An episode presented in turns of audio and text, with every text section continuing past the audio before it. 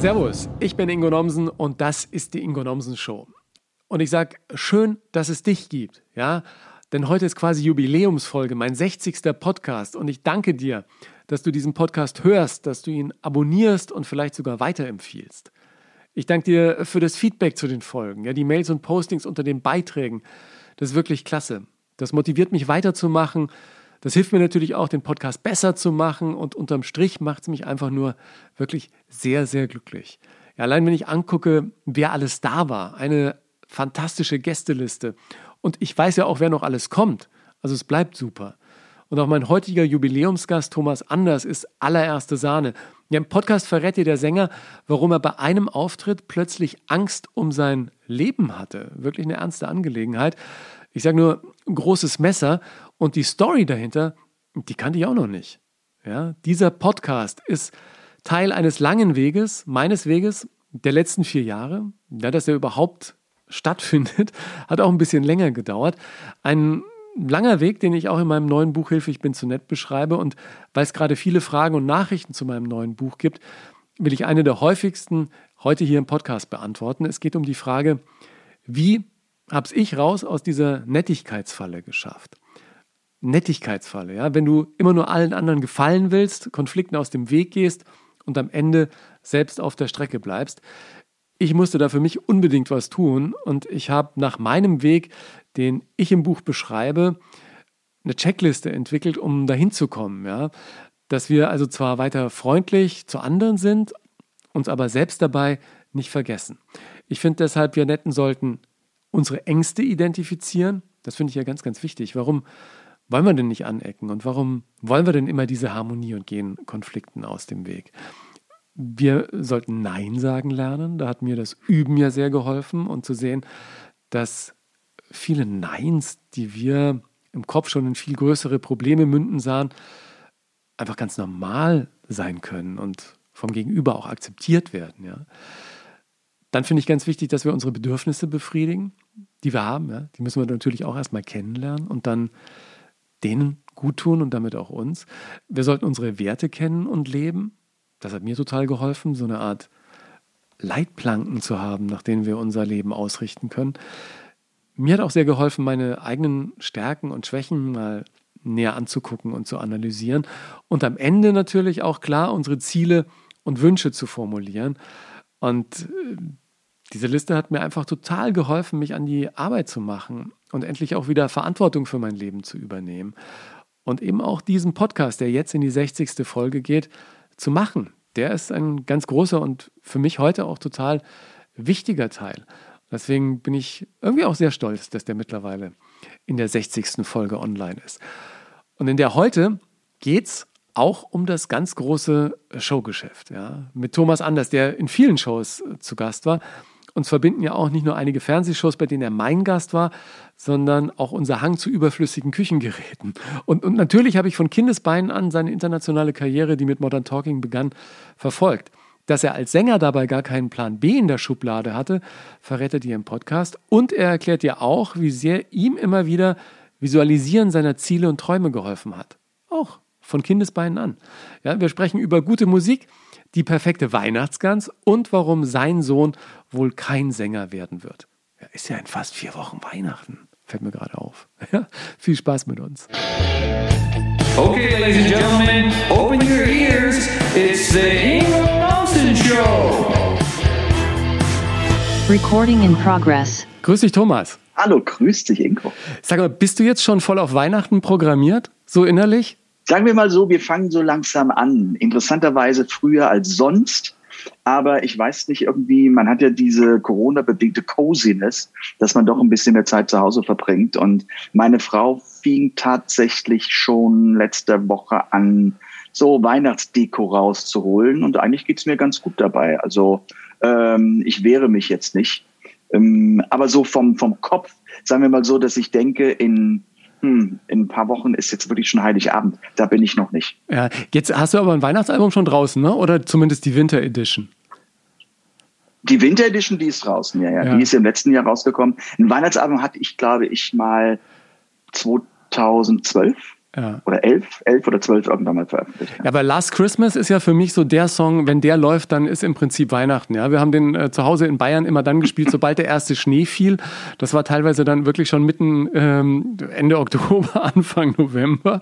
Das ist für mich so der klassische Weihnachtssong, ne? Dann hast du insoweit, was das betrifft, etwas Glück, weil ich komme nun aus dem Rheinland, da hätten wir es schon ein paar Jahre gehabt, wo der gar nicht läuft, ja, genau, wenn es am Schnee liegt. Was ist für dich so die beste Weihnachtsnummer? Ach, da gibt es mehrere. Also ich liebe ja The Christmas Song, also Chestnuts Roasting on an Open Fire. Das ist wirklich absolut meine Lieblingssongs, weil ich die noch selbst singe auf dem Album. Und finde ich großartig. Aber Driving Home for Christmas, wenn man jetzt in die Populärmusik richtig reingeht, ja, finde ich großartig. Bei Last Christmas, okay, man wird dann irgendwann immer mit, aber ja. All I Want for Christmas is You. Mariah Carey. Finde ich eigentlich gesagt auch super. Und es gibt ein wahnsinnig schönes Album von Babyface. Ein Christmas-Album, was ich auch klasse finde. Ist aber schon ewig alt. Ist älter, ich kenne es auch. Was ich ja irgendwie cool finde, du bist ja ein Macher, egal ob Corona oder nicht, du bist ständig an allen Ecken und Enden aktiv. Und was ich jetzt gesehen habe, weil wir auf Weihnachten mit großen Schritten zusteuern, finde ich ja hochinteressant. Du gibst einen Weihnachtsgans-Kochkurs. Das, aber bist im Prinzip, ja, du bist so eine Art Ingo bei Armin Rossmeier, nicht bei Armin Rossmeier, sondern bei einem anderen großen Koch. Wie seid ihr zusammengekommen? Das ist wirklich eine ganz, ganz lustige Geschichte. Und zwar, okay, du sprichst es an, ich koche nun leidenschaftlich gern und das schon seit vielen, vielen Jahren. Und es gibt da einfach diese Meisterklasse.de, wo man halt eben einen Kurs kaufen kann. Das heißt also nun online. Und das habe ich durch Zufall gesehen. Und ich will es kurz machen, habe dann diesen Kurs gekauft. Und das sind dann, Harald Wohlfahrt, das war einer der ersten Kurse überhaupt. Und das sind dann 17 oder 18 verschiedene Filme, die zwischen 8 Minuten und 25 Minuten sind. Und wo man wirklich halt eben ein Gericht oder auch Dinge übers Kochen lernt. Und damit vertreibe ich mir so meine Zeit. Ja. Und macht das wirklich ganz gerne. Und weil halt eben der Besitzer von Meisterklasse mich irgendwann mal kennengelernt hat und hat gesehen, oh, der Thomas Anders hat was bestellt, hat er mich angeschrieben, hat gefragt, ob ich nicht Bock hätte, mit Harald Wohlfahrt eine Gans zu machen. Na, selbstverständlich hast du Bock, ne? Ja, ich habe nur gesagt, hört die Frage, ob Herr Wohlfahrt mit mir eine Gans machen will. Aber es war wirklich sehr, sehr toll. Wir haben da einiges Tolles gemacht und da kommen auch noch ein paar weitere Sachen, das kann ich sagen. Und irgendwann wird Harald Wohlfahrt bei dir auf der nächsten Platte auch singen oder so, ne? Das haben wir bei dem Gans zubereiten definitiv schon geklärt. Nein, okay. Ja, ich finde ja solche. Er hat sich nicht darum geschritten, ja. Ich finde ja solche Kurse auch klasse. Ich habe hier bei Masterclass gibt's ja Gordon Ramsay und auch diese internationalen Köche und der Puck aus Los Angeles.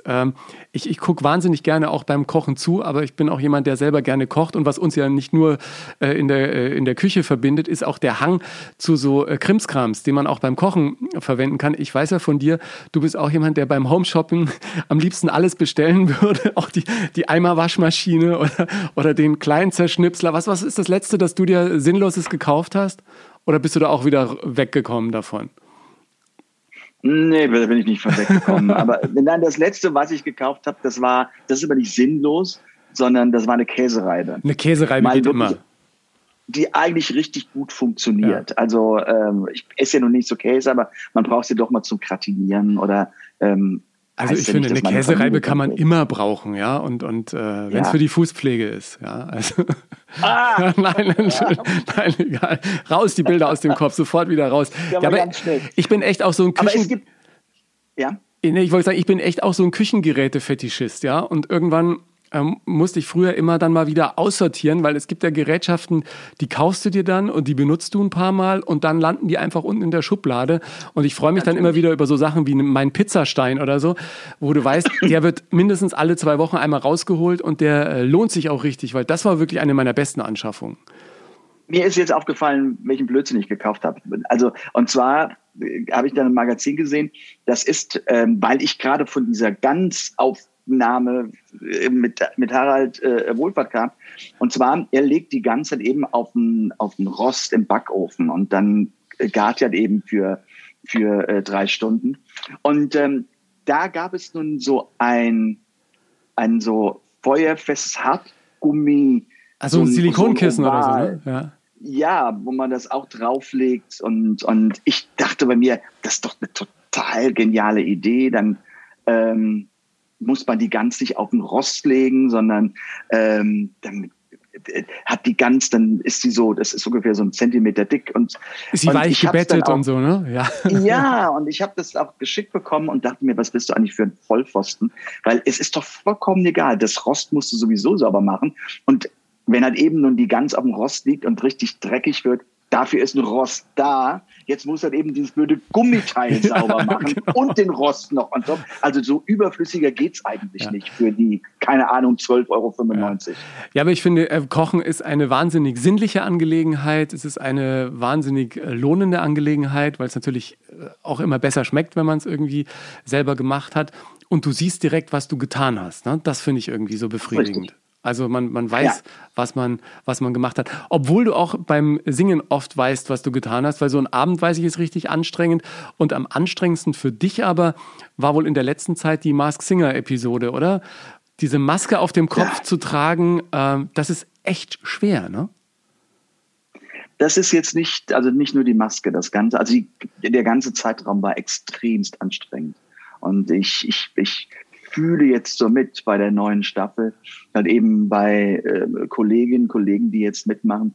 Das ist echt, das kann man sich nicht vorstellen. Und viele sagen, jetzt ist der anders, soll ich nicht so anstellen, ist nun sein Job. Ja, aber man kann es nicht im Grunde, man wusste es vorher nicht. Ich würde es immer wieder machen, aber es ist schon ein Unterschied, dass man innerhalb von gefühlten 15 Minuten 14 Kilo schwerer ist.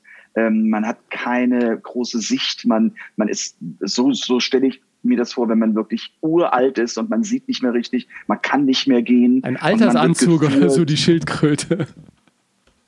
Ja, gut, so in der Geschwindigkeit von der Schildkröte gehen, ja. Aber das war schon, das war eine wirkliche Erfahrung. Ja, dieses Singen mit so viel Belastung auf dem Kopf ist natürlich was, aber das auch andere, was ich mir auch schon schwer vorstelle, ist, wenn du bei The Masked Singer bist, dann musst du es ja eigentlich geheim halten, ne? Wie schafft man das auch Freunden und Bekannten immer irgendwie zu erklären, dass man nicht da ist und wo man denn steckt, wenn man in der Show steckt? Ja? Da muss man sich doch auch irgendwelche Strategien zurechtlegen. Naja, sagen wir so, insoweit kam es mir zugute, es war ja noch so in dieser Lockdown-Phase. Man hat ja eh nicht so viele soziale Kontakte. Also man hat sich ja jetzt nicht mal abends zum Abendessen verabredet und man kam auch nicht irgendwo so in Berührung mit anderen Menschen. Das war nicht verkehrt, aber ich weiß noch von einem Bekannten, der rief mich an und das war bei der ersten Sendung sogar. Und ich kam gerade von meinem Auftritt und saß in der Garderobe und das Telefon klingelte und ich sagte, da muss ich eigentlich jetzt dran gehen. Ja. Und ich bin ans Telefon gegangen und sagte, ja, hallo. Und er dann zu mir, wo bist denn du? Ich sag, wie, wo soll ich denn sein? Ja, habe ich dich nicht gerade irgendwie beim Masked Singer irgendwie gehört? Ich sag, Masked Singer kenne ich gar nicht. Was ist das, eine neue Sendung oder was ist das? Sagt er jetzt ehrlich. Ich sag, ich sitze zu Hause am Schreibtisch und mache Büroarbeit und bin Rechnungen am Überweisen. Und seitdem verarscht er mich, immer wenn er mich anruft und sagt, und heute schon Rechnung überwiesen. Ich sage, ja, ist okay, ich hab's verstanden. Aber letzten Endes für dich eine tolle Erfahrung gewesen, oder? Definitiv. Das ist es wirklich. Man geht dann auf seine Grenzen. Also das ist so dieses, auch man hat keine Luft, man kann den Ton nicht richtig formen, man muss sich ja auch bewegen, man ist permanent schweißgebadet und man ist immer im Kopf drin, was man Neues singt oder was niemand interpretiert. Trotzdem super. Ja, jetzt hast du gerade mal einen freien Tag. Du bist sicher einer der Menschen, die ich kenne, die am meisten unterwegs sind. Du hast ja quasi auch permanent Auftritte, jetzt mit Corona natürlich ein bisschen weniger gewesen. Aber was ich total spannend finde, du trittst ja ganz viel in Russland, in Polen, auf der ganzen Osten, der total wild ist, immer noch auf Modern Talking. Und dann sehe ich immer wieder auf deinen Postings mit der Modern Talking Band. Sind das in der Tat die Musiker, mit denen ihr damals auch unterwegs wart? So gut wie ja. Also es ist wirklich so, dass das doch die ganz alte Mannschaft ist. Also ich kenne einige davon seit 25 Jahren. Und das ist so, wir haben natürlich auch immer wieder Subs, das passiert ja mal, dass ein Musiker dann gerade an dem Termin keine Zeit hat, also der ist ja nur nicht irgendwie an mich gekettet und verpflichtet, es zu machen. Denn dann kommt das eben ein anderer, aber im Großen und Ganzen sind das noch die Jungs von damals. Ja. Und es ist immer noch für dich so, dass das einfach dein Leben ist, oder? Wenn du auf der Bühne stehst mit einer Liveband, die Crowd vor dir, die Menschen, die begeistert sind, dann ist es immer noch, obwohl du die Songs ja wahrscheinlich schon 1000-fach gesungen hast, immer wieder ein tolles Gefühl. Immer wieder, ja. Es ist so zwischen, natürlich gibt es mal Tage, wo du denkst, ach, jetzt muss halt eben dieses Jumma hart, Jumma so schon wieder machen. Gibt es auch, ist ja logisch. Aber vorwiegend ist es so, dass man sagt, wow, ich bin der Originalinterpret und ich durfte diesen Song singen und so viele Millionen Menschen damit begeistern und das heute noch, das macht schon was mit einem. Also das gibt schon ein gutes Gefühl.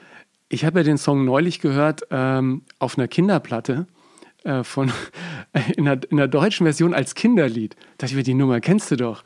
Unfassbar. Ja. Ich habe jetzt leider den Text nicht mehr im Kopf, aber es ist ja schon irgendwie klasse, wenn man eine Nummer gemacht hat, die so um die Welt gegangen ist und man dann diese Liebe zur Live-Show auch jeden Abend auf der Bühne ausleben kann. Ja, das ist schon toll. Wann hast du zum ersten Mal gespürt, dass das dein Ding ist, auf die Bühne zu gehen, zu singen und andere Menschen mit der Stimme zu begeistern? Das ist jetzt kein Spruch. Ich schätze mal, ich war so vier Jahre. Also das, ich wusste das schon. Damals musste meine Verwandtschaft herhalten. Immer wenn irgendwie, keine Ahnung, Großeltern, Onkel, Tanten, egal was, nach Hause kamen, zu uns nach Hause, zu meinen Eltern, musste immer was singen. Also die durften nicht gehen, bevor ich nicht einen Song gesungen habe. Das war immer für mich das Wichtigste und das war ja dann keine Bühne, das war halt eben dann im Wohnzimmer auf dem Teppich stehen und halt eben zu irgendeiner Platte was trällern. Aber das stand relativ schnell bei mir fest. Und was mich heute erschreckt, natürlich in meinem Alter, dass ich keinen Plan B hatte. Ja. Ich meine, da wusste man nicht, dass das gut geht. Also ich habe irgendwie sehr viel Glück gehabt. Ja, ich glaube das auch manchmal. Ich habe ja für mein neues Buch Hilfe, ich bin zu nett, auch so ein bisschen in meiner Kindheit gekramt und dann nochmal auch mit der Familie gesprochen. Und bei mir war es auch so, ich war, glaube ich, mit 3, 4 immer mit Oma und Opa unterwegs, auf irgendwelchen, heute würde man sagen, Kaffeefahrten, auf irgendwelchen Donauschiffen oder mit irgendwelchen Bussen. Und ich wollte immer zum Busfahrer, immer ans Mikrofon. Wenn irgendwo ein Holzstapel war beim Spazierengehen, immer rauf, irgendwelche Heinz-Erhardt-Gedichte rezitieren oder irgendwelche Fips-Asmussen-Witze. Nur bei mir gab es irgendwann die Phase, so mit 13, 14, 15, habe ich plötzlich keine Lust mehr gehabt auf großen Familienfesten, wo 80, 100 Mann im Garten gefeiert haben, dann irgendwelche Gedichte für Opa zu rezitieren. Da war ich so kurz raus. Hattest du das auch irgendwann? Ja, ich hatte das auch. Das war bei mir ein bisschen bedingt durch den Stimmbruch. Dann kennt man ja nun so ein bisschen als Bub. Da kann man halt eben nicht mehr so singen, dann klappt das nicht mehr und das war aber eine relativ kurze Phase. Das waren vielleicht so 1,5 Jahre, wo ich zwar Musik noch konsumiert habe, aber dann im Grunde nicht mehr so intensiv gesungen habe. Ich muss dazu sagen, ich habe wirklich, als ich von 9, 10 Jahren an, habe ich jeden Tag Minimum 1,5 bis 2 Stunden lang gesungen. Also für dich im Kinderzimmer, oder? Mhm. Ja, aber ich habe gesungen und ich habe mir vorgestellt, ich stehe auf irgendeiner Bühne und habe halt eben vorm Stimmbruch noch, habe ich ABBA gesungen und dann kam der Stimmbruch und dann, wie gesagt, dann wurde es ein bisschen weniger, aber es hat mich dann trotzdem nicht losgelassen. Also ich weiß, dass ich das war damals schon, mein Stimmbruch, wann war der vorbei? Das war so gut mit 15, 16, dass ich da auch wieder ins Studio gegangen bin, habe Sachen aufgenommen und damals bei uns im Südwestrundfunk, hieß es damals noch, gab es so einen Wettbewerb, da konnte man Demos einschicken und man gewann da halt eben den Sonntag, keine Ahnung, irgendwie eine Tasse oder ich frage mich nicht. Und ich habe dann den Sonntag gewonnen und dann kam ich halt eben in die Ausscheidung für das Quartal. Das Quartal hatte ich gewonnen und dann kommt man in die Jahresausscheidung. Die Jahreswettbewerb hatte ich dann auch gewonnen. Und da war ich ja mittlerweile aber schon, ich glaube, 17. Ja, und so ging das weiter. Ja. Dann, wie gesagt, Plan B fehlte. Außer Abitur machen und dann war Musik. Mucke machen. Was ich jetzt interessant finde, ist, dass du auch gesagt hast, du hast dir das immer wieder vorgestellt. Ne? Ich weiß auch nicht, wie oft ich in meinem Bett gelegen bin als Kind und als Jugendlicher später und gedacht habe, ich stehe irgendwie als Schauspieler vor der Kamera oder moderiere irgendwie eine große Show in der Halle vor Leuten oder mache irgendwie Musik vor Menschen. Und in so Ratgebern und Fachbüchern liest er immer wieder, das Visualisieren ist ganz, ganz wichtig. Und man denkt oft, das ist ein blöder Spruch, aber im Prinzip jeder, der es irgendwann mal geschafft hat, hat genau das gemacht. Und du erzählst es jetzt auch wieder. Du bist eben zu Hause gestanden und hast dir das vorgestellt, wie das dann ist und wie das wohl sein wird. Ja, ich glaube, das ist ganz wichtig. Wir könnten jetzt natürlich auf eine ganz andere Ebene gehen. Ich bin ja da ein sehr, sehr großer Befürworter, alles, was das Unterbewusstsein betrifft. Ich glaube, da werden wir sehr, sehr gelenkt, ohne dass wir es wissen. Das heißt ja deshalb auch Unterbewusstsein. Ja. Es ist uns also nicht so bewusst.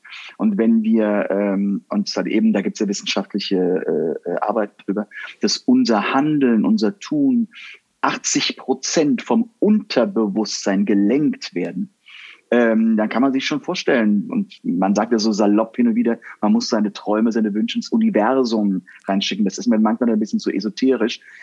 Ich mache es einfach ganz kurz und sage, man muss an sich glauben und einen Wunsch haben und fest dran arbeiten. Ja, manchmal ist es auch so, also mir zumindest ist es oft so gegangen, dass du dann dir irgendwas in dem Moment wünschst, sondern dachtest, ach, das wär's mal. Ich weiß gar nicht, ob ich es im Podcast schon mal erzählt habe, aber als ich zum ersten Mal die Pressemitteilung las, es gibt eine Frühstücksshow im ZDF, dachte ich mir, ach, das müsstest du mal moderieren. Oder als ja, oder auch als Teenie oder so, wo du sagst, ach, das ist aber eine nette, ja, da. Und wenn man es dann wieder vergisst und irgendwann kommt es dann zu einem zurück und plötzlich passieren diese Dinge oder den Live Entertainment Award, diese Oscar-Verleihung der Live Entertainment Branche, die ich jetzt seit 8 Jahren moderieren darf, habe ich auch irgendwann in der Zeitung gelesen, Götz Alzmann moderiert eine Show, wo die besten Live-Events ausgezeichnet werden. Da dachte ich, ach, das ist eine Show, die würde ich ja auch gerne mal moderieren. Und irgendwann Jahre später kommt es dann wieder zurück. Und ich bin auch keiner, der so total esoterisch veranlagt ist. Aber da, wenn man sich so meinen Weg anguckt, gab es auch so ein paar Momente, wo ich denke, ja, das ist vielleicht gar nicht so ein dummer Gedanke mit diesem Universum und mit Wünschen, die man rausschickt. Und weil es sind ja nicht nur Wünsche, sondern ist ja unterbewusst dann auch was weiter arbeitet und einen eben antreibt, die richtigen Dinge zu tun, um dann irgendwann mal da zu landen, ne? Richtig, es ist das Unterbewusstsein und man, ich will gar nicht sagen, man manipuliert es, aber man lenkt es einfach und man hat auch, man gibt auch Energien frei und ich glaube auch, wenn man das Unterbewusstsein in diese Richtung lenkt, dass man auch intuitiv Dinge entscheidet, die einen näher daran bringen, ja? Also wäre das nicht so irgendwo in der zweiten Ebene irgendwo abgespeichert, dann würde man vielleicht gar nicht da irgendwie einen Weg gehen, eine Handlung machen, die vielleicht für einen nicht so logisch ist, weil es gibt ja immer wieder Dinge, wo man sagt, warum hast du das denn jetzt gemacht? Aber am Ende erklärt es sich von selbst. Naja, also mir hilft das sehr, diese Gedanken in diese Richtung so ein bisschen zu drehen, weil ich mein Leben lang auch immer gedacht habe, ich bin für viele Dinge einfach viel zu alt. Ja, ich dachte mir, als 16-Jähriger, ich bin zu alt, irgendwie Schauspieler zu werden oder als Musiker erfolgreich zu sein. Ich bin zu alt, um irgendwie selbst zu singen. Ich bin zu alt, eine große Abendshow zu moderieren, denke ich mir jetzt nicht mehr, glücklicherweise.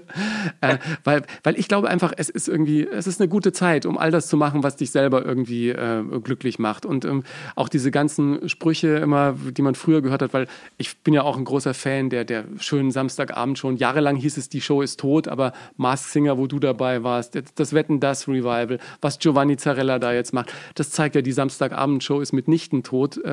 Ich finde, da geht noch was und da ist auch noch Luft nach oben, oder? Ich glaube, wir müssen Folgendes sagen, dass so vielleicht diese ganz klassische Samstagabendshow, tot ist immer so ein Wort, ich glaube, das ist ein anderer Zeitgeist, in dem wir drinstecken. Ja, die muss also halt angepasst werden an unser Leben heute, ne? Genau, ich glaube daran, dass halt eben die Show, die generationenübergreifend, ich meine, wir hatten Wetten, das, das war jetzt nach 10 Jahren noch mal eine Sendung, das wollte jeder sehen und ich bin auch überglücklich, dass die Quote so toll war, weil es bestätigt natürlich auch ein bisschen von dem ganzen Schlechtrednern, das brauchst du gar nicht mehr anfangen. Nein, wenn man es nicht anfängt, hat man es nicht probiert, wenn man es nicht probiert hat, kann man sich nicht drüber sprechen. Also deshalb machen, packen, anpacken, tun dass halt eben auch der Mut gefasst wurde, das im ZDF zu machen. Aber ich glaube, und das sehe ich so ein bisschen bei meinem Sohn, die jüngeren Leute sind doch viel, viel Social Media affiner. Also wir sind so in dieser Übergangsphase, wenn wir zusammen Fernsehen schauen, nie dass er ein Handy hat. Und das wissen wir mittlerweile, weil durch die ganzen Untersuchungen und das natürlich die ganzen Marketingleute vom Fernsehen, wir wissen, dass man im Grunde zweigleisig schaut. Also wenn das mal gerade nicht interessiert, also mit einem Ohr denkt man Fernsehen, das andere ist schon wieder und man dattelt irgendwie auf seinem Smartphone rum. Ja. Irgendwie. Und dann, ich glaube, das ist es so, da wird sich ein bisschen was trennen, aber es wird immer wieder Formate geben, die Menschen begeistern und halt eben Menschen auch am Samstagabend am Fernseher locken. Ja, ich glaube auch, dass es wichtig ist, die Menschen irgendwie zusammenzubringen, die eben sonst alleine vor ihrem Handy sitzen. Und das ist, glaube ich, die große Herausforderung, gerade Generationen wieder vor dem Fernseher zusammenzubringen, dass sie eben nicht via Handy kommunizieren, sondern dass Oma, Vater, Enkelkind am Couchtisch sitzen und sagen, guck dir das mal an, ja, und dass da eben was genauso Cooles für den Enkel dabei ist wie für die Oma, ja, und dass man sich dann darüber vielleicht auch im Netz austauscht, aber in erster Linie dann da auch vor dem Fernseher Spaß hat, ja, oder vielleicht dann vor dem Stream, ja, das ist natürlich auch eine Möglichkeit. Also so das, was ich bei meinem Sohn beobachte, okay, der ist jetzt gut 19, wenn wir mal bewusst Fernsehen zusammenschauen, dann sind es schon interessanterweise Polit-Talkshows, von denen es ja auch sehr viele gibt. Das viele, ja. Aber je nachdem, wenn das Thema interessant ist, da legt er auch interessanterweise sein Handy weg, weil das scheint ihn dann doch zu interessieren. Aber die Form der Unterhaltung, und das muss man ja auch wirklich respektieren, darüber, über was wir lachen, wo ich in meinem Alter drüber lache, da lacht er ja nicht drüber. Und bei ihm ist, seine Musik verstehe ich nicht, genauso hat er jetzt keinen Bezug zu meiner Musik. Sein Humor, wenn er eben mit seinen Freunden rumdattelt und dann plötzlich anfängt zu lachen und ich sage, was ist da? Und er sagt, guck mal hier, das ist so lustig. Und ich gucke das an und gucke ihn an. Und sage, das ist lustig. Genau. Ich verstehe das überhaupt nicht. Und er sagt, okay, hör auf, ist alles okay. Wir verstehen das, wir haben Spaß. Also da sind halt eben Generationen, das war aber im Grunde auch nie anders. Also, ja, ich wollte gerade sagen, das gab es immer irgendwie, ne? So ein bisschen ja, diesen Generationen-Clash so ein bisschen. Was macht für dich heute eine gute Show aus? Was muss die haben, damit die Menschen begeistert? Du meinst die Fernsehshow jetzt bewusst? Ja, sie muss auf jeden Fall etwas haben, was eine Neugierde weckt. Also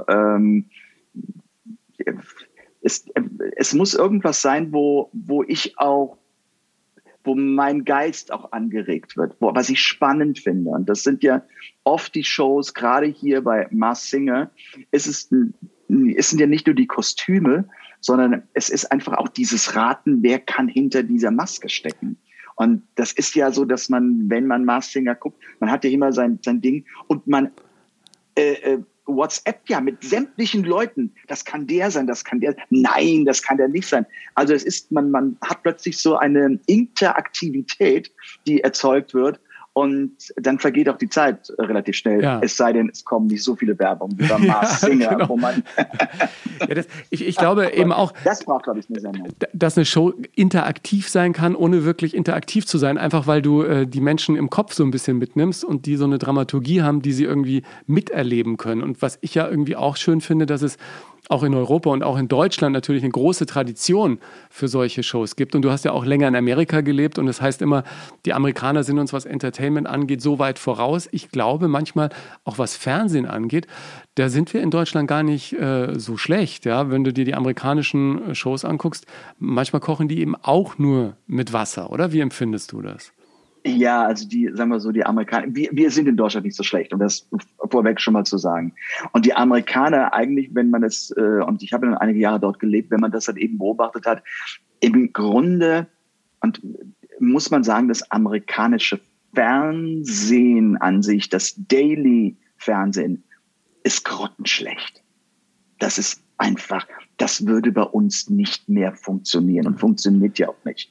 Wir sehen immer mit Amerika, wenn das rüberschwappt, dann sind das die großen Kinofilme, das heißt die Blockbuster, wo natürlich hunderte Millionen $Millionen drin stecken.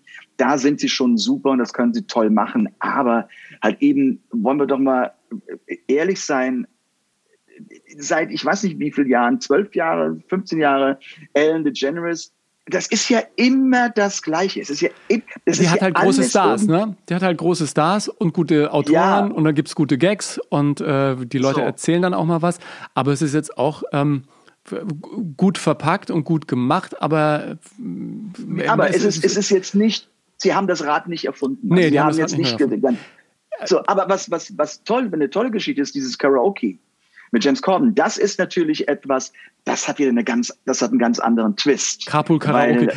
Es muss man natürlich dazu sagen, dass der auch mit einer ganzen Armada an Autoren arbeitet und in Deutschland ist ja versucht worden, das irgendwie nachzustellen und das, hier gibt's halt, es ist halt schwierig, jetzt hier mit Paul McCartney durch Castrop-Rauxel zu fahren und irgendwie ein paar schöne Locations zu finden. Das dauert natürlich, ne, bis du da solche Sachen aufstellst.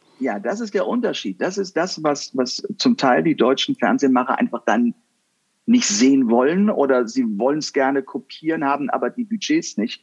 Das ist etwas, wenn sowas gemacht wird, das kostet auch richtig Geld. Und ich hatte mal eine Sendung und da wurde eben auch von der Redaktion wurde auch gesagt, wir sollen mal mit einer Gruppe wir haben für den nächsten Tag, also ich habe mehrere Tage gedreht, haben wir gesagt, wir machen mal so ein Carpool Karaoke.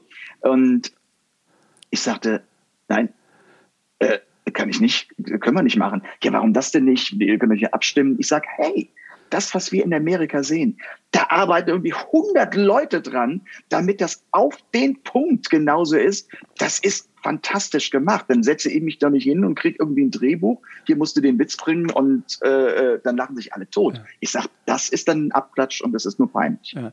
Was war die tollste Show, in der du je zu Gast warst für dich? Also wo ich nur zu Gast war oder wo ich auch aufgetreten bin? Ja, wo du zu Gast warst und aufgetreten bist. Du warst ja bei Wetten, das öfter, ne? Da gab es ja auch die legendäre Modern Talking Reunion. Das war ja auch eine Show, Also gut, ich war ja schon so gut wie in fast jeder Sendung, die zu der Zeit, die halt eben in Deutschland groß war. Also was war die beste Show, in der du warst? Volle Kanne mal ausgenommen, ja? Ja, natürlich. Deshalb komme ich ja immer wieder gerne. Genau. Aber volle Kanne ist wie nach Hause kommen. Also das ist so, das macht wirklich viel Freude. Die beste Show natürlich Wetten, das. Da gibt es nichts. Ich war nur mal, hatte die Chance in Amerika Gast zu sein bei den Golden Globes. Ach, krass. Und das ist etwas, das hat mich wirklich geflasht. Also wo ich sage, irgendwie, und da kommen wir wieder ein bisschen zu Amerika, das können sie einfach. Also sie können einfach sich mal besser feiern als die Deutschen. Und wir wissen alle, wie es ist, ob wir nun Bambi-Verleihung, goldene Kamera, frag mich, was alles golden hier verliehen wird. Jeder Promi, der unten drin sitzt, der ist ja eigentlich immer ganz besonders wichtig. Und der guckt ja darauf, dass er zum richtigen Zeitpunkt auch die richtige Haltung hat, wenn die Kamera drauf ist. Weil genau diese 5,5 Sekunden, die er im Fernsehen ist, entscheidend seine Karriere. Und dann ist es immer so ein bisschen trocken. Und bei den Golden Globes war es echt so. Und ich habe hierbei jetzt nicht First Row, weiß Gott nicht, weil es waren alle da. Von Julia Roberts über Brad Pitt, über name it. Alles, was Namen hatte, und die saßen alle vorn. Und ich saß dann so ein bisschen weiter hinten und habe das mit riesengroßen Augen angesehen. Und es war so spielerisch leicht. Es war so, und wo man sich gegenseitig gefeiert hat. Und nun kommt überhaupt das, du wirst es genau verstehen, wenn ich es jetzt erzähle. Es kam Break, also Werbepause. Und als hätten die auf glühenden Stühlen gesessen, sprangen die alle auf und untereinander und hier raus auf die Terrasse und haben Zigaretten geraucht und sowas. Und dann kam irgendwie so nach 3 Minuten, it's 30 seconds to go, kam dann nur, okay, 30 Sekunden hat man jetzt noch. Und ich schon wieder brav im Platz, oh, der artige Deutsche. Dann waren 15 seconds to go und wie von einem Magneten, schupp, alle wieder auf den Platz und und wieder in die nächste Runde. Ja. Und ich dachte, die sind alle irre, aber professionell irre. Das hat mich wirklich, wirklich bis heute noch sehr beeindruckt. Ja, ist anders als beim Deutschen Fernsehpreis, wo man früher mal versucht hat, ganz hinten zu sitzen, dass man sich irgendwann nach einer halben Stunde einfach so verabschieden kann und draußen irgendwie noch ein Bierchen trinkt. Was einmal dazu geführt hat, dass ich die legendäre Rede von Marcel Reich-Ranicki, der gesagt hat, ich nehme diesen Preis nicht an. Die habe ich verpasst. Ich stand mit Atze Schröder und Jan Fedder und ich glaube Barbara Schöneberger stand da auch noch irgendwie draußen vor der Tür und habe ein Bierchen getrunken. Ich hab's live mitbekommen damals. Aber es ist ja auch, wir wissen es im Deutschen, hier bei uns im Fernsehen, es wird ja vorher durch die Regie schon genau festgelegt, wann jemand in der Kamera ist. Und das ist natürlich für mich ist immer so ein bisschen nervig. Also es wird ja, du kennst das ja, es wird vorher gesagt, bitte nur auf diesen Platz, da hat man ja seinen Namen stehen, nicht wechseln, nicht mit irgendjemand anderen, weil nämlich genau dann die Kamera bei dem Stichwort, und bei mir ist es oft Dieter Bohlen, wupp, ist natürlich meine Birne wieder im Fernsehen. Und wenn dann natürlich irgendwie, keine Ahnung, Ingo Nomsen sitzt, dann hat die Regie einfach so einen Hals. Als ob ich mich je auf deinen Platz setzen würde. Sag mal, in so einer amerikanischen Late Night warst du auch zu Gast?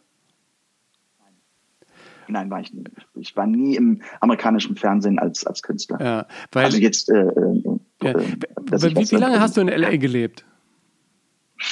Alles zusammengerechnet 3 Jahre. Ja. Das war ja für dich auch ein ganz neuer Lebensabschnitt, ne? Nach Modern Talking rübergehen und einfach mal gucken, was das Leben sonst so bereithält. Bist du dann irgendwann in Anführungsstrichen so ein bisschen ernüchtert zurück nach Deutschland gekommen? Oder war es für dich eine wichtige Zeit, aus der du ganz viel mitgenommen hast, auch für das alles, was folgte? Naja, Lebenserfahrung habe ich mitgenommen, definitiv. Und ich bin nach Deutschland gegangen, weil ich einfach merkte, das ist es nicht so, obwohl es mir damals sehr, sehr gut dort gefallen hat. Ich habe eher das Problem, wenn ich heute wieder dorthin komme, dass ich mir nicht mehr vorstellen könnte, in irgendeiner Form für eine längere Zeit in Amerika oder Los Angeles zu leben. Also längere Zeit meine ich, ich könnte mir nicht mehr vorstellen, wie einen Monat oder sowas dort zu verbringen. Das würde mich wahnsinnig machen. Warum? Weil es ist ein... Das weiß ich nicht. Das ist, man sagt ja immer, dieses Oberflächliche. Das Oberflächlich hat so einen negativen Geschmack. Die Amerikaner empfinden das ja nicht so. Die haben so eine gewisse, die gehen nicht so in die Tiefe, wie wir es gerne hätten. Da kann man natürlich sagen, mein Gott, die deutsche Bedeutungsschwangerheit muss man ja auch nicht immer ertragen. Kann ich in einer gewissen Weise nachvollziehen. Aber ich hätte gerne schon ein Mann ein Wort oder eine Frau ein Wort, dass man sagt, okay, das machen wir. Es ist aber alles nice und es ist alles easy und it's so good to see you. You're looking gorgeous today und you have to go to the gym. Und das ist alles so, da hat sich überhaupt nichts verändert. Also ich war ja so Ende der 80er, Anfang der 90er. Also wir sprechen jetzt vor 30 Jahren war ich da. Und es ist heute, man lebt immer noch so. Man ist, was ja nicht schlimm ist, komplett körperbewusst, aber man rennt dem neuesten Trend hinterher und man geht dann in diesen Store und man holt seine besonderen Algen und man geht damit joggen und man trifft sich im Gym und man pickt nur im Salat und abends um 10 hat man im Grunde zu Hause zu sein, weil in L.A. werden dann die Bürgersteige hochgeklappt. Und das ist alles ein bisschen, das ist nicht mehr meine Welt, da habe ich ein bisschen mehr, brauche ich mehr für mich als das. Ja. Dann kamst du zurück und dann gab es wieder Modern Talking.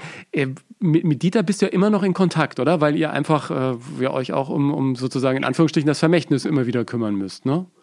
Momentan haben wir gar keinen Kontakt. Also momentan, wir haben seit ein paar Jahren gar nicht mehr miteinander gesprochen, weil natürlich unsere Wege haben sich natürlich auch so getrennt, dass er nun sein Ding macht oder nicht mehr macht. Ja. Und ich bin ja auch in meiner Sparte erfolgreich und ich glaube, wir haben ein ganz gutes Nebeneinander-Auskommen gefunden. Ja. Jetzt sagen ja viele in Anführungsstrichen, der Flori ist der neue Dieter mit Florian Silbereisen. Das ist ja im Prinzip, war das Zufall, dass ihr zusammenkamt? Das war absolut Zufall, weil Christian Geller, der mich ja produziert, also meine deutschen Alben und viele Alben auch Englisch jetzt zum Teil, produziert. Er hat den Song geschrieben, sie sagte doch, sie liebt mich. Und wir waren ein Duett, also ein Duett braucht man einen Duettpartner. Mhm. Und wir überlegt, wen können wir dazu nehmen und sind so ein paar Künstler und Kollegen durchgegangen, bis dann auch wirklich Florians Name irgendwie bei uns so auf dem Zettel stand und wir sagten, okay, aber ob Florian das macht und keine Ahnung. Angefragt, 3 Tage später kam das okay und wir haben gesagt, wir probieren es einfach mal. Dass daraus jetzt irgendwie 22 oder weiß ich nicht, 23 Millionen Klicks auf YouTube wurden und das wussten wir nicht. Und da haben wir dann die zweite Single gemacht und dann sagte man, da können wir auch ein Album machen. Dass das Album durch die Decke geht und Platin und ein Jahr in den Charts und so weiter und so weiter. Das sind wirklich viele Dinge, die wir nicht vorhergesehen haben, aber trotzdem happy sind. Ne? Ja, und es ist eine gute Idee. Im Prinzip erzählt ihr ja eure Geschichte, oder? Das ist ja eine Story, die noch länger weitergehen kann.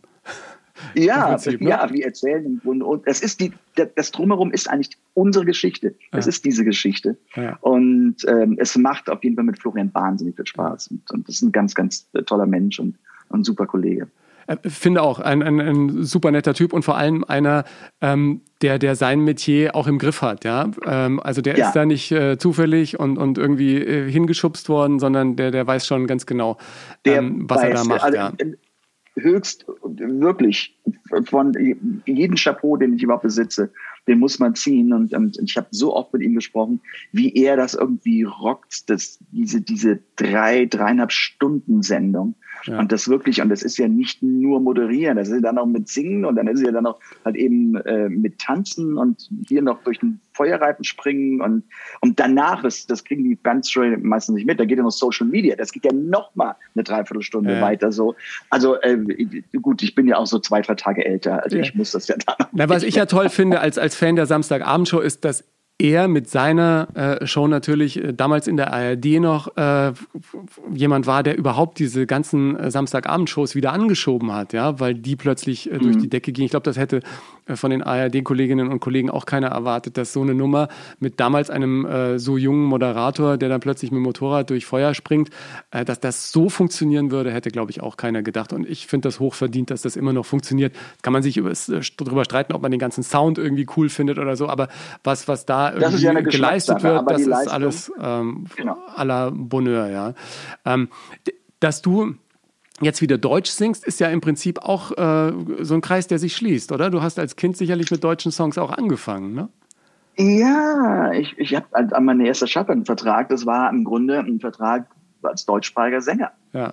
Und meine erste Single, die hieß Judy. und das war eine Coverversion von Call Me, Randy van Warmer. Der war mal in den 80ern ein ganz großer Star in Amerika. Und das war auch, glaube ich, in Amerika eine Nummer 1. Und da habe ich dann die deutsche Version gemacht und es wurde Judy draus. Aber es hat nichts verkauft. Also ich habe 9 deutsche Singles gemacht. Und wie gesagt, ich konnte eigentlich davon leben, weil ich immer halt eben auch durch die Dörfer bin, in Diskotheken aufgetreten bin. Und ich war jung, ich hatte ja keine Familie, ich wohnte zum Teil noch bei meinen Eltern. Und hat ja auch Spaß gemacht, oder? Das ist tierisch spannend. Ja. Das sind die Lehrjahre, das sage ich dir ganz ehrlich. Da habe ich sehr, sehr viel in meinem Job gelernt. Bis dann halt eben immer hart, immer Soul kam. Ja. Da habe ich immer noch gelernt, aber dann war es eine andere Karriere. Andere Sachen, ne? Andere Sachen. Das ist das, was ich sage das ja auch bei Gelegenheit im Podcast immer wieder, was ich so genieße. Im Moment bin ich ja sozusagen auf was diese ganzen Comedy- und Stand-up-Geschichten angeht, genau auf der Stufe. Weißt du, in jedem Club, auf jeder verrauchten Bühne, im hintersten Eck einer Kneipe. Ich spiele überall, weil ich glaube, jeder Auftritt in so einem Metier stellt dich für alles, was kommt. Ja? Und wenn du irgendwann mal 7 begeisterst, dann vielleicht irgendwann mal 18, dann kommen auch irgendwann mal 1800, ja. Also anders kann es nicht funktionieren. Ja, das ist, man muss sich das Publikum erspielen, definitiv. Genau. Das ist so. Und mir gibt es eine gewisse Sicherheit insoweit, dass ich habe keine Angst auf der Bühne. Ja. Ich weiß nicht, ich habe in meinem Leben, weiß ich nicht, es wird so langsam an die 10.000 Auftritte oder sowas werden sein, die ich auf der Bühne stand. Und ich habe alles mit allen Hindernissen. Ich habe alles bis heute überlebt. Egal, was kommt. Ob nun halt eben die Technik zusammengebrochen ist, ob jemand mit so einem Messer in der ersten Reihe vor mir stand und mit einem Messer? Ja, das war in Russland vor vielen, vielen Jahren. Das war so ein ganz wahnsinniger Fan. Und der was wollte der? Der wollte dir ein Messer schenken, oder? Nee, der wollte einfach nur auf die Bühne kommen und mich umarmen und das haben er kam auf die Bühne, das muss man dazu sagen, hat mich umarmt von hinten, weil ich gerade den Rücken zugedreht habe und ich dann nur zu meinen Bodyguards böse Blicke nach dem Motto, jetzt aber. Und gut, da wurde er abgeführt. Und eine Viertelstunde später stand er aber in der ersten Reihe und hatte wirklich so ein riesig, so ein Schlachtermesser. Der ja bei uns alles undenkbar. Ja. Und er stand in der ersten Reihe. Jetzt kannst du dir mal, lass jetzt einfach mal so deine Gedanken fliegen. Ich glaube, es war dann die verkrampfteste Show, die ich danach weitergemacht habe, weil die Bodyguards sind nicht eingeschritten. Und ich immer nur nach rechts und nach links. Und dann da steht doch jemand. Ja, und dann ich die Bodyguards am Ende der Show zusammengeschissen und habe gesagt, was wird ihr bezahlt? Und dann sagten die nur, er hat nur gesagt, alles damals Russisch, er hätte nur gesagt, wenn noch einmal einer auf ihn zukommt, er sticht ihn ab. Und ich war froh, dass ich dann von der Bühne war. Ach krass. Man weiß ja nicht, was kommt. Man hat ja Irre. Es gibt ja genügend Irre. Ja gut, es gibt ja in jedem Metier irgendwie Verrückte und Irre und natürlich auch bei so vielen Fans wird der eine oder andere dabei sein oder die andere, wo es irgendwie ein bisschen falsch läuft, ja, wo das eine Schräubchen falsch verschraubt ist. Aber die meisten deiner Fans sind doch sehr wohlwollend und glücklich, wenn sie dich live sehen können, ja.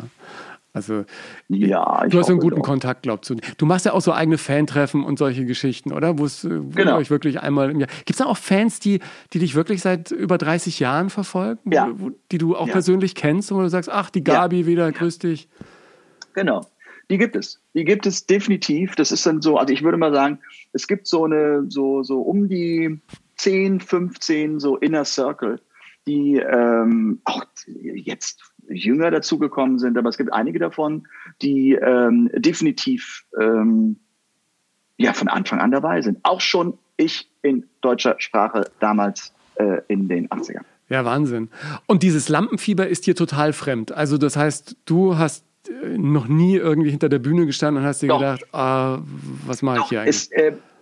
Das war früher war es schon da, aber ich würde sagen, so seit ungefähr knapp 10 Jahren ist das nicht mehr. Ja. Also ich bin natürlich konzentriert, aber ich bin nun niemand, der hyperventiliert und der denkt, ich schaffe das nicht oder sowas, sondern ich stehe hinter der Bühne und sage dann zu meinen Musikern, Jungs, Spaß haben, raus jetzt und ich bin gleich da und dann kommt's Intro und dann stehe ich auf der Bühne und dann lasse ich mich mal abfeiern und dann machen wir eben Show und dann wunderbar und auf dem Rausgehen sage ich, Jungs, halbe Stunde Hotelbar.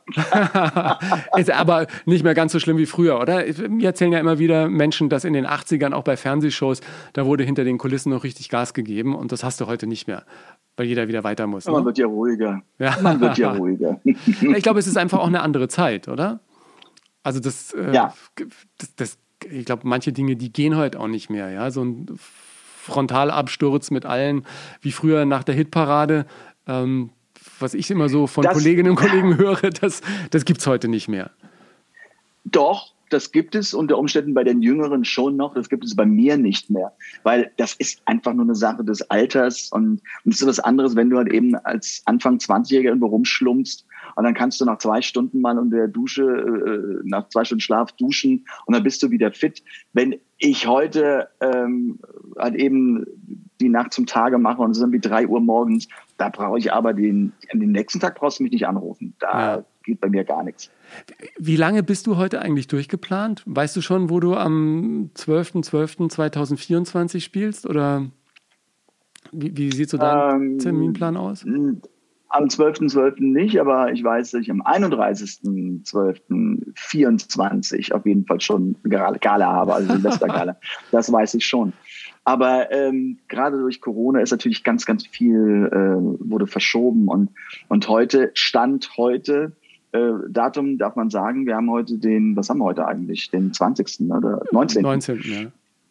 19. November.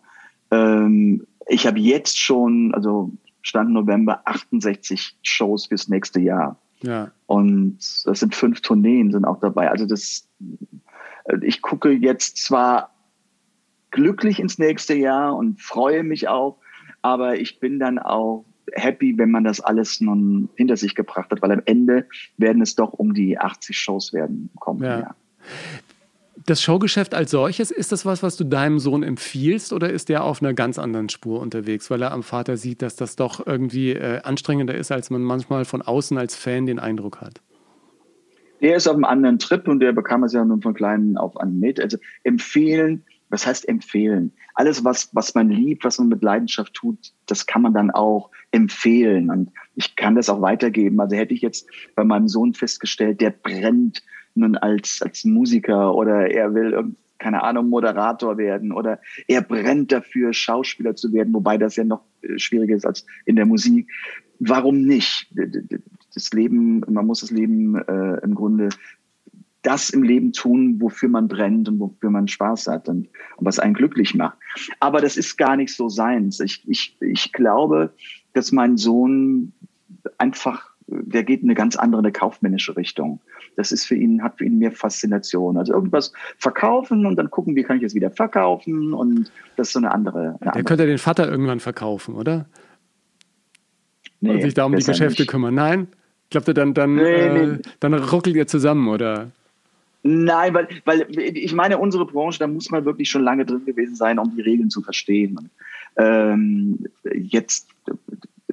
der soll nicht mich, sondern irgendeine Ware verkaufen. Ja, genau. Was ist die wichtigste Regel? Weil du gerade gesagt hast, man muss die Regeln verstehen. Was ist die wichtigste Regel im Showgeschäft aus deiner Sicht? Man muss immer an sich arbeiten. Man ist nie angekommen. Ja. Es gibt kein Ende. Es gibt, meine Frau hat es irgendwann mal so formuliert, weil wir kennen es auch schon ein paar Jahre, ja, und sie sagte, genau, so am Anfang, sie hat das Gefühl, dass ich permanent bei der Probe eines Orchesters bin, aber es kommt nie zur Aufführung. Ja. Und ich sagte, das ist aber unser Leben. Es geht immer weiter, weil in dem Moment, wo die Aufführung kommt, ist die Karriere vorbei, ist rum.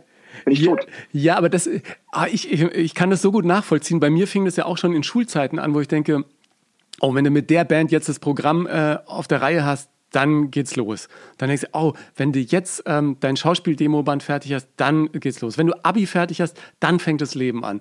Ah nee, dann erst die Praktika beim Film. Aber wenn das Praktikum vorbei ist oder wenn das Volontariat oder das Studium oder wenn du die Sendung jetzt mal ein paar Jahre gemacht hast, wenn du beim Bayerischen Rundfunk bist, dann hast du es geschafft. Nee, es geht verdammt nochmal immer weiter. Und das muss ich, glaube ich, auch, das musste ich in den letzten Jahren auch lernen, dass das ein Prozess ist, der so schnell nicht zu Ende ist, und das glücklicherweise, ja. Weil man hat immer irgendwelche Ziele, und ich habe früher, glaube ich, als ich noch jünger war, immer vergessen, den Weg dorthin zu genießen. Weil wie du sagst, wenn du das Ziel erreicht hast, dann ist ja vorbei. Also dann müsste ja eigentlich weitergehen. Und deswegen glaube ich fest dran, dass man eigentlich den Weg zu einem Ziel total genießen muss, weil wenn es dann da ist, es ist schneller vorbei, als man denkt. Ja, und man antizipiert ja auch dann diesen Erfolg sehr, sehr schnell. Also das finde ich sehr wichtig. Deshalb. Ja.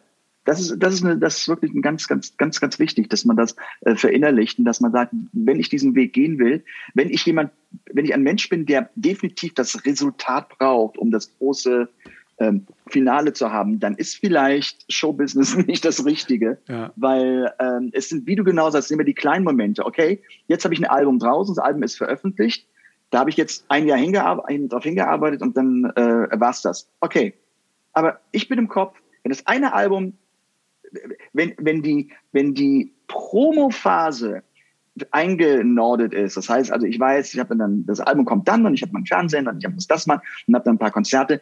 Dann bin ich gedanklich schon in dem Konzept des nächsten Albums. Ja. Das ist so. Weil du jetzt gerade die Musik ansprichst, es gibt ja zum Podcast eine eigene Playlist, die heißt Der beste Song der Welt auf Spotify. Und ich hätte natürlich auch gerne von dir deinen besten Song der Welt und eigene Songs natürlich ausgenommen. Ne? Was ist für dich die beste Nummer der Welt? Das gibt es doch nicht. Also ich glaube, ja, man kann nicht sagen, das ist... Also für mich ist natürlich, weil es halt eben auch eine persönliche Note hat, für mich gehört Mandy von Barry Manilow dazu. Weil, nehme ich sofort. Das ist eine Mega-Nummer. Am Flügel auch spiele und das ist einfach eine Mega-Nummer und dann gibt es so viele, aber du kennst es ja, je nachdem in welcher Stimmung man ist, denkt man, boah, das ist jetzt der beste Song. Auch ein Titel, den ich auch schon live gemacht habe, wo ich selbst, wenn ich ihn singe, wo es mir wirklich eiskalten Rücken runterläuft, das ist von Joni Mitchell, Both Sides Now. Hm. Das ist auch so ein Titel, wo man denkt, boah, was ist das für eine Übernummer mit einem Übertext. Also da gibt es, glaube ich, für jede Lebenssituation oder für jede Jahreszeit gibt es das auch. Ja, ich finde das auch so. Hier ist es Last Christmas an Weihnachten.